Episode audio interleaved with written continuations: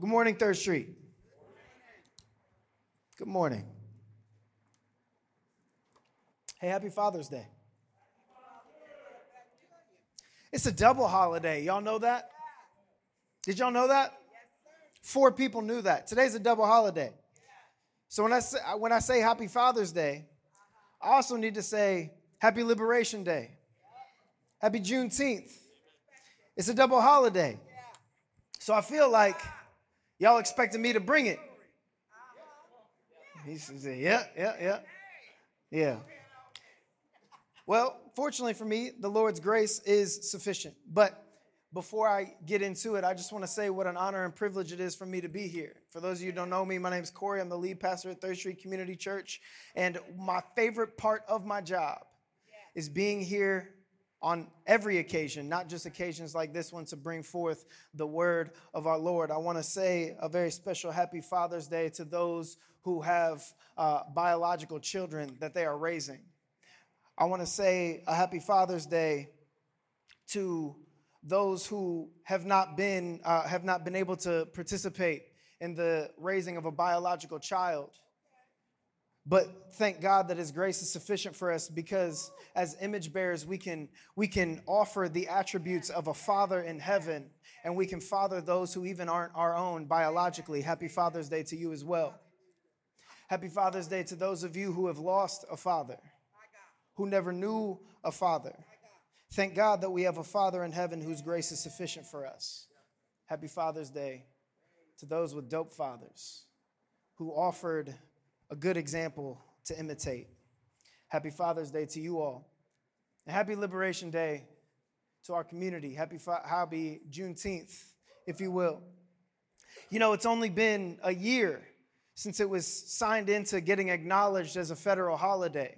So some of you might not know that Juneteenth is the day that we acknowledge. June 19th, 1865 is the day that word finally made it to the slaves in Texas about their freedom. It wasn't that there weren't whispers, it wasn't that there weren't rumors, and it definitely wasn't that there weren't people anxiously awaiting a silhouette on the horizon to come and free them. It was that in order for people to be free, you had to have troops, you had to have soldiers that were willing to go into an area and enforce it, to enforce freedom. So on June 19th, 1865, though it was two full years after the Emancipation Proclamation, we celebrate the day that Union troops arrived in Texas to actually enforce the freedom from slavery and the bondage to any man according to the way that you look. That's why we celebrate Liberation Day. It's why we celebrate Juneteenth. And so, in light of liberation, in light of freedom, and in light of what we went through last week with the conversion of Saul, more commonly now known as the Apostle Paul, it only seemed appropriate that we take time away from any series, we take time away from connecting to anything else, and we speak specific to today. So, if you would, I would invite you to turn with me to the book of Second Corinthians written by the Apostle Paul. We're going to join each other in the third chapter. And we're just going to read three verses today. I don't want you to feel gypped. I don't want you to feel like I'm cheating you by only reading three verses. But I promise you, the Spirit has plenty to offer on just these three verses. Second Corinthians chapter 3, starting in verse 16 till the end of the chapter.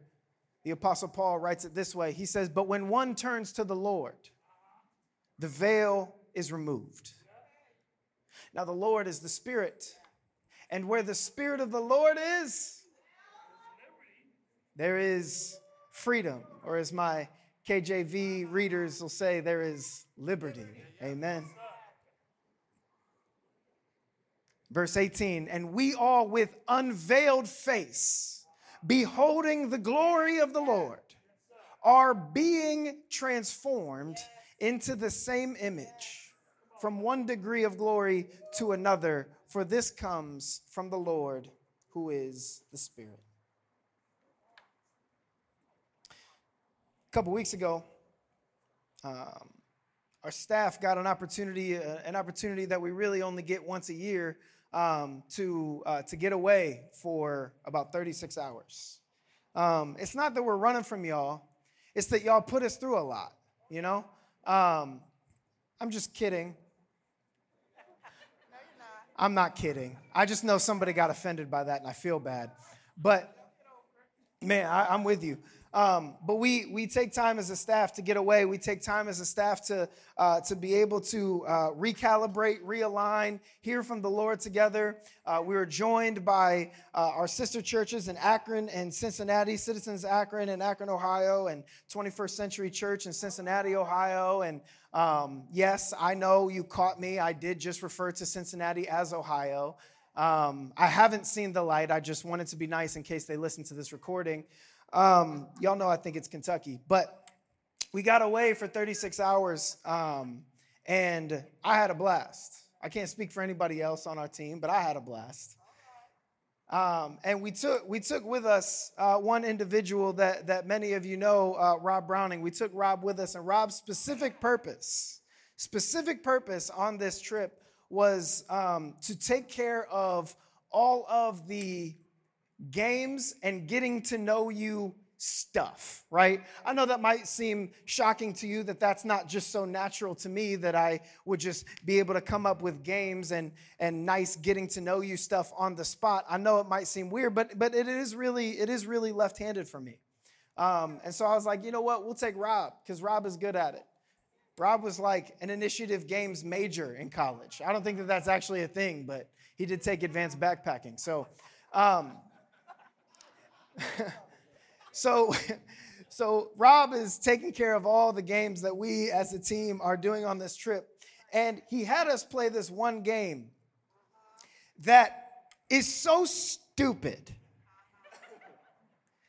but literally just keeps on giving. Like every time I've talked to somebody on the retreat, since the retreat, they have a new perspective on life because of this stupid game that we played. And I was reminded of it as I prepared this week. Maybe because the Spirit laid it on my heart, or maybe because Rob keeps leaving these ducks all over the building for me to find. But it was a game where he set out an obstacle course on the floor, and the object was to get to the other side of the room, was to guide your partner I should say, to the other side of the room to grab one of these stupid ducks. The only trick was the person that you were guiding couldn't see anything.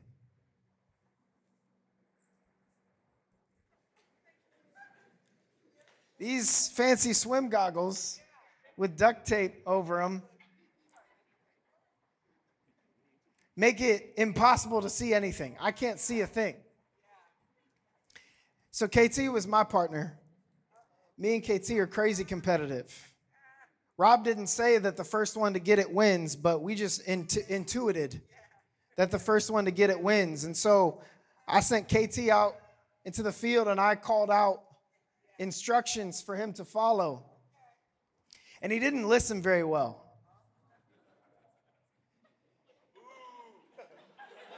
He kept, here's the thing I seriously can't see a thing. He kept looking down as if like he was gonna be able to like see something, right? But you're not. You gotta listen to me, right? But what was happening was people were getting out there, and if you stepped on something, you had to start all the way over. And so it was just complete and utter chaos the whole time because you've got like I don't know what it was. It was like eight people yelling from the sidelines. And you've got like eight people blindly trying to make it through this maze to get a to get a duck. To get a duck. And to get it all the way back. And it was complete and utter chaos.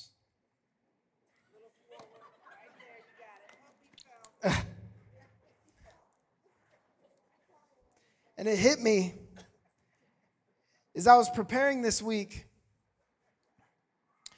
What if Rob would have said, while the blindfolded were in the middle of the field, what if Rob would have said, if you find your partner, he can take the goggles off of you?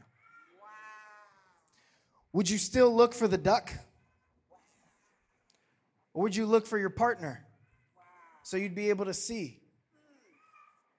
It's interesting, right? What would you start looking for? If he said, okay, we're going to change the rules, because he likes to do that. Don't play games with him, he cheats. If in the middle of the game he said, if you can find your partner, he'll take off the goggles, would you be like, nah, I got it, and keep trying?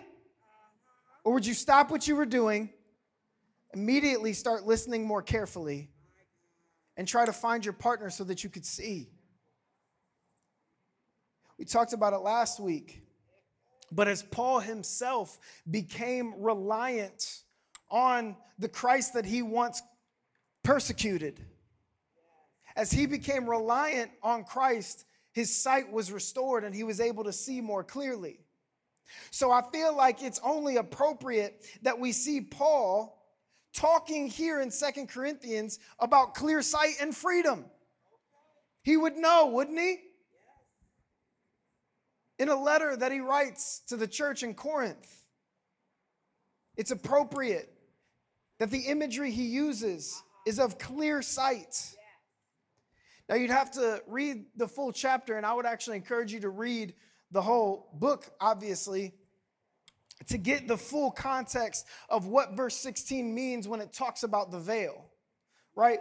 But I need to get somewhere real specific this morning. So I need you to give me a little bit of grace and some forgiveness and let me just give you the gist. The gist of what Paul is talking about when he talks about the veil is he's talking about a system. He's talking about a law, a set of laws. He's talking about a structure that kept people separate from God. He's talking about a, a literal curtain that you couldn't go beyond because on the other side was the glory of God and you weren't fit for that. He's referring to the fact that people cannot possibly measure up to the fullness of God's law, who God is, or what God's about. All throughout the Old Testament. God would try in many ways to bridge the gap between himself and his people. And while his people would enjoy the benefits of said gap being bridged, they would only further distance themselves. But now, Paul writes, in light of Christ, this word is actually meant to be an encouragement. Because now, when people, verse 16 says, turn their hearts to the Lord, the veil is lifted. When people turn their hearts to the Lord, whatever it is that stands between you and God is eliminated. God moves it. It's not there anymore. It doesn't matter how far off you are, it matters the direction that your heart is pointing. He says the good news is that this separation between humanity and God through the sacrifice of Jesus Christ is removed. And yet, the very reason he writes this is because people still choose to live their lives separated from God. Their years of being separate from God has caused their hearts to be hardened toward the things of God, towards any understanding of God. In other words, through Jesus, God has made himself accessible. You can know God, you can experience God, you can hear God's truth. You can receive His grace and mercy. You can do it all through Jesus, but people are choosing to stay ignorant or allowing people around them to keep them ignorant. I thoroughly enjoyed my time in our summer study this week. Uh, I get to be a part of the Thursday night summer study that just started this week um, that we're doing called Real Talk About Race. And as Dele and Onia guide us through the curriculum, Real Talk About Race, done by the Love and Unity Project, as we go through that together, there was this concept that came up in our group that Dele and Onia brought up. They call it the epistemology of ignorance. Church, is anyone with me this morning? Say the epistemology of ignorance. Now, I ain't gonna act like I didn't Google it. Not the whole thing, because I knew they were gonna explain it to me, but specifically the word epistemology. Come again? But essentially, the epistemology of ignorance is knowledge that is produced with the intent of not knowing. In other words, I don't know the answer, and I don't have to know the answer. Therefore, if I don't know the answer, I don't have to do anything about whatever the answer is. If I choose to ignore it, if I choose to act as if it's not there, I have no responsi- responsibility towards whatever that thing is. I don't know if you can see very obviously where I'm going with this. I believe that Paul would say it to the church in Corinth this way. He would say that if I don't go beyond the veil, if I don't peek beyond the veil at God's glory, then I don't need to worry about living in light of whatever it is beyond the veil if I don't take time to seek God's glory, I don't need to worry about living in light of God's glory. If I don't hear what God has to say about something, I don't have to worry about changing my life in accordance to what I just heard Him say. Let me make a maybe a little bit more blatant example. It's the way that our society, by and large, it's the way that our country for years has treated racism. It's Juneteenth. You know I had to step on your toes. It's the way that we've chosen to treat racism. If I don't see it, if I choose to ignore it, if I decide to wait on the facts so I don't have to make up my mind, then I don't have to do anything about the truth that's beyond my own human sight, my own human experience, my own town, my own upbringing my own personal perspective formed entirely by my favorite news outlet. I don't have to do anything if I don't open my eyes to it. We do the same thing about a lot of things. You can pick any social issue. Any social issue you want, you want. And let's be honest about where we're at as a people. We're not looking to God. We're not peeking beyond the veil. We're looking to po- politicians. We're looking to celebrities. We're looking to athletes. We're looking to the generations before us. But we're not looking to God. We're not asking God to shed light. Oh, it's easy for me to talk about broader society. Let me talk about you specifically. It's the way that we think about our money if I don't try to gain godly, godly perspective on the way that God would have me steward my finances, then I don't have a responsibility to steward my finances well. If I just don't let God see my bank account because my two way authenticity Google whatever password protects it from the Almighty,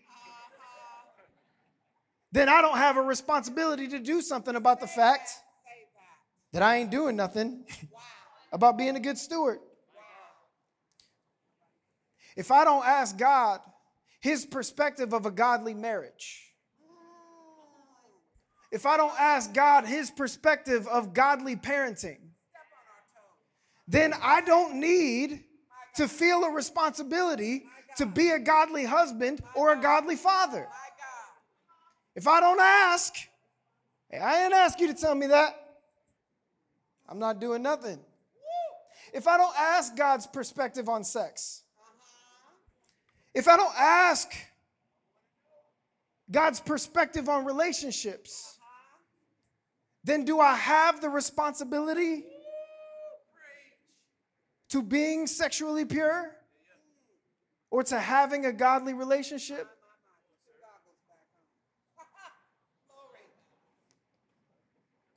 Paul says, when you turn your heart to the Lord, he removes the veil. But can I just call it out? We don't want to remove the veil. We don't want to go there. Because we might find out something about ourselves, about our loved ones, that just might not be godly.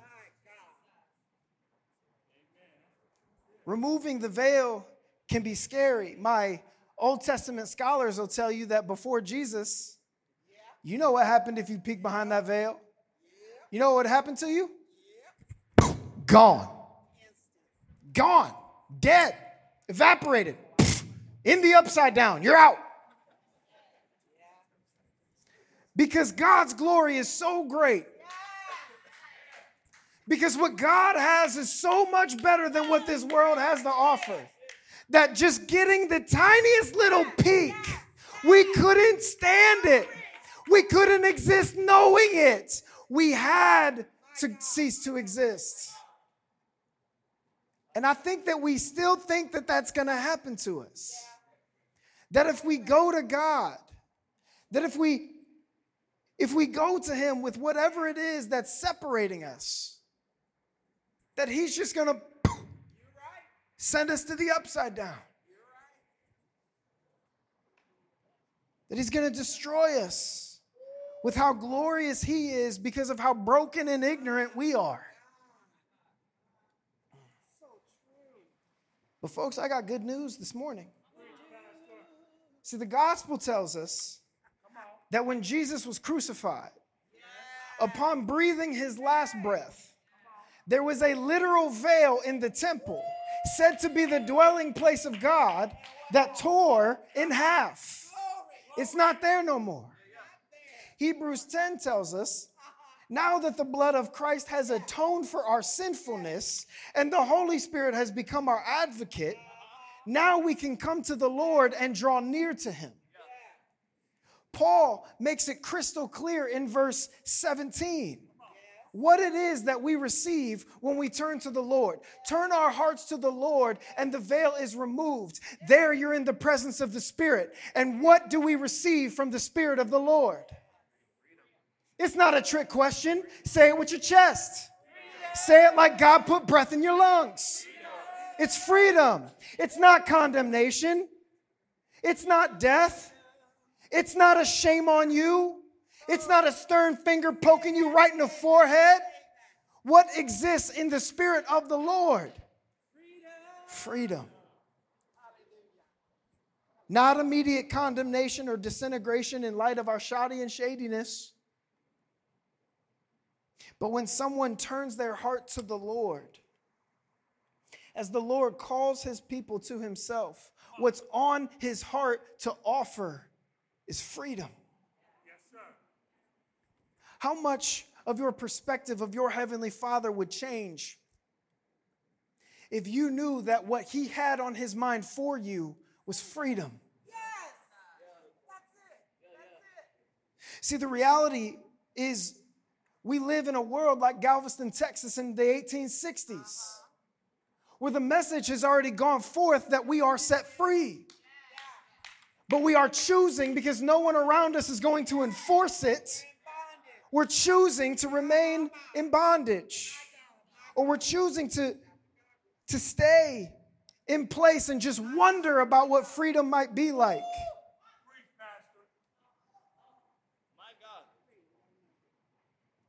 The world around us doesn't want us to know. They don't want us to know. Every day, our society produces knowledge and information to keep us in the dark. At the risk of sounding like a conspiracy theorist up here, this is just reality. That the world that our enemy controls wants to keep us in our present bondage, wants to keep us in our present circumstances. And I think it's so far common for us. We fear what we don't know, so we fear what's beyond the veil. We fear what would happen if God knew. We fear what's gonna happen if I admit this to God. I fear what's gonna happen if I let my godly friends in on what's happening. I fear if I ask the Lord his perspective on something, what he's going to come back at me with. What kind of stupid question is that? We're so afraid. We're so paralyzed by our fear of what's beyond the veil that we just decide it's best to continue to live in ignorance. But Paul makes it plain in chapter 3 when we turn to the Lord and go beyond the veil, freedom is for us on the other side. It's freedom from our bondage. It's freedom from the guilt that we've been carrying. It's freedom from the penalty that we're so deathly afraid of. It's freedom from fear itself. It's freedom from death as we'll live in eternity. The good news that the enemy desperately does not want you to know is that what the Lord has in mind for you is freedom.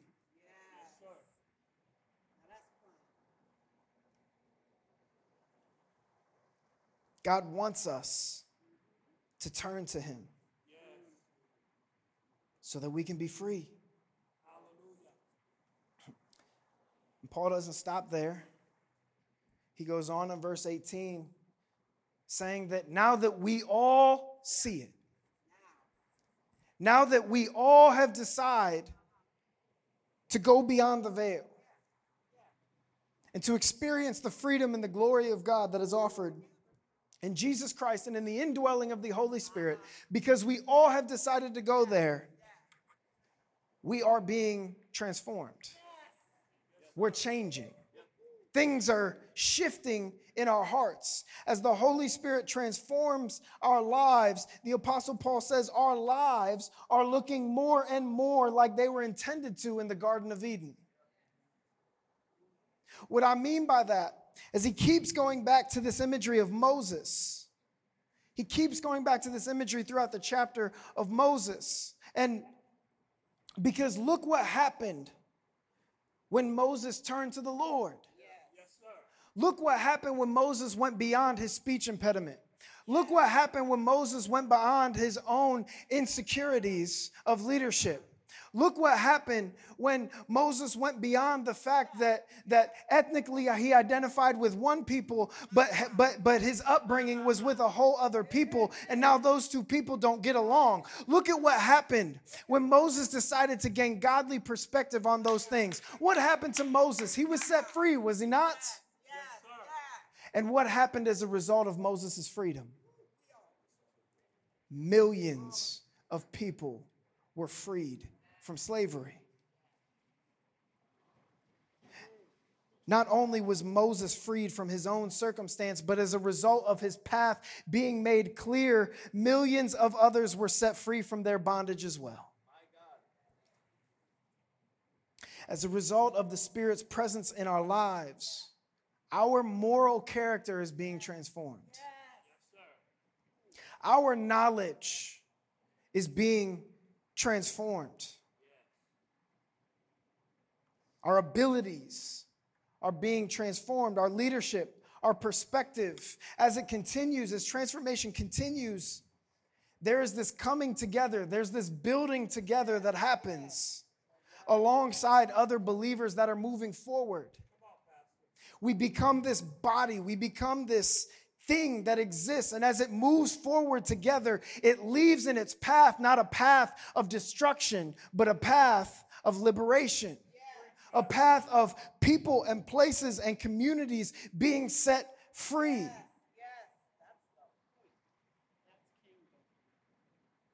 In its path are restored people. In its path are restored purposes. In its path are restored places.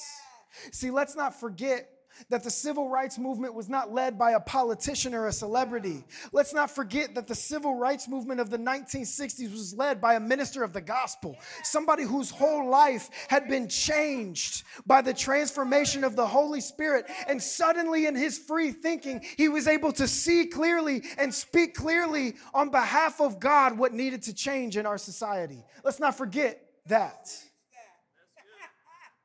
See, what I'm saying, church, is that, is that the talents that we have been given, See, what I'm saying is that the capacity that we have for knowledge, that our experience, etc., all of that was given to us by God. And as we begin to turn our hearts to the Lord, the Lord begins to use those things that He gave us in the first place for a more appropriate fulfillment of those things the way that he would have had it if we were still in the Garden of Eden.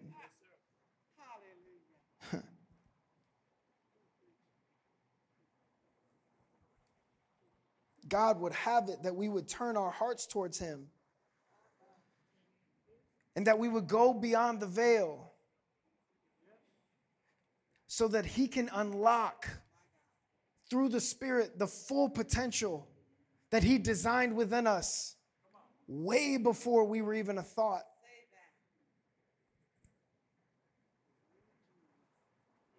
God would have it.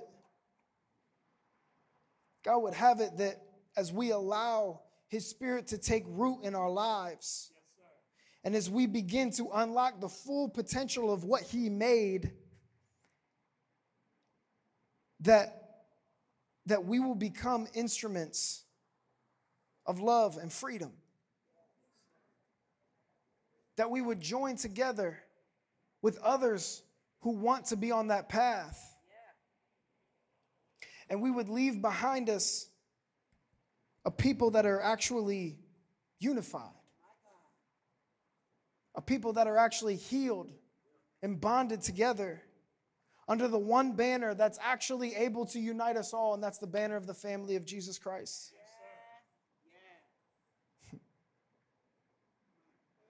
I'm going to get out your way. I promise you. I promise you I am. I'm done. But one more thing. If we haven't already, we've got to start today. We've got to start today turning our hearts to the Lord in all areas. What is that area? What's the veil that you've kept up? What's the veil that you've kept up in your own life? That's created separation between you and God? What's the veil that you don't want to look beyond because you're fearful of what may be on the other side? But the encouragement and the word that you need to hear this morning is that what's on the other side is healing. What's on the other side is restoration. What's on the other side is liberation from bondage. Where do you need to start today to let God take down a veil he intended to rip in half 2,000 years ago? We've got to begin today turning our hearts to the Lord so that we no longer allow ourselves to be ignorant. We've got to seek the Lord and experience the freedom He has for us. And then, once we've gotten to that point, we can no longer ignore the strongholds the enemy once had on us because he still has those things on the people around us. Back to the epistemology of ignorance, right? The idea that now we know, now that the veil has been removed, we are able to recognize all of the ways that it's still very much steel beam like pillars in our communities, and those have got to start coming down. And as you go, as you go, stay under the Lord's protection. Because as He begins to transform us, we will begin to fulfill the will of the Lord to set others free.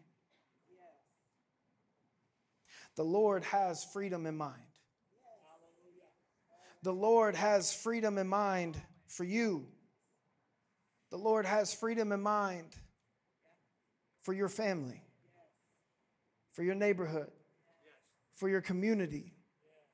The Lord has freedom in mind for all that is around us, but to embody this good news to our community, to be the church that embodies this good news to the city.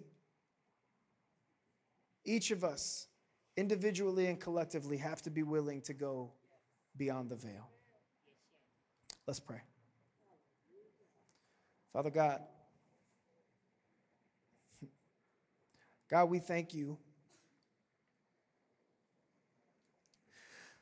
We thank you for your sovereignty. We thank you for your infinite creativity and the plan that you have intricately designed and woven into our lives.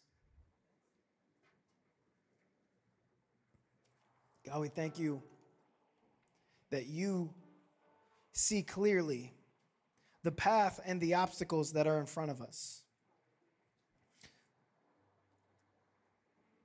And God, we thank you that you send to us an advocate in the way of your Holy Spirit to help guide us.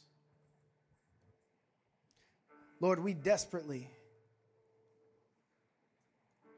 want our lives in every space that we're in to reflect the kingdom.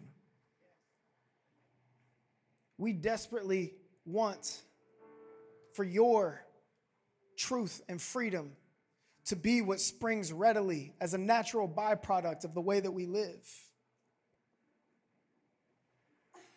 And so, Lord, we pray for forgiveness for the veils that we've kept around our hearts. We pray for forgiveness for the things that we have not yet gone beyond to see because we're afraid of what holy perspective lies beyond. And so, Lord, today we ask that your Spirit would give us the comfort of knowing that while what's beyond the veil may be hard to hear, hard to accept, nearly impossible to process, what you have for us in mind is freedom, it's liberation, the ability to take a deep breath and not feel the heavy weight of sin on our chest when we exhale. Lord, we ask you for this in the name of Jesus. All who believe say, Bless up.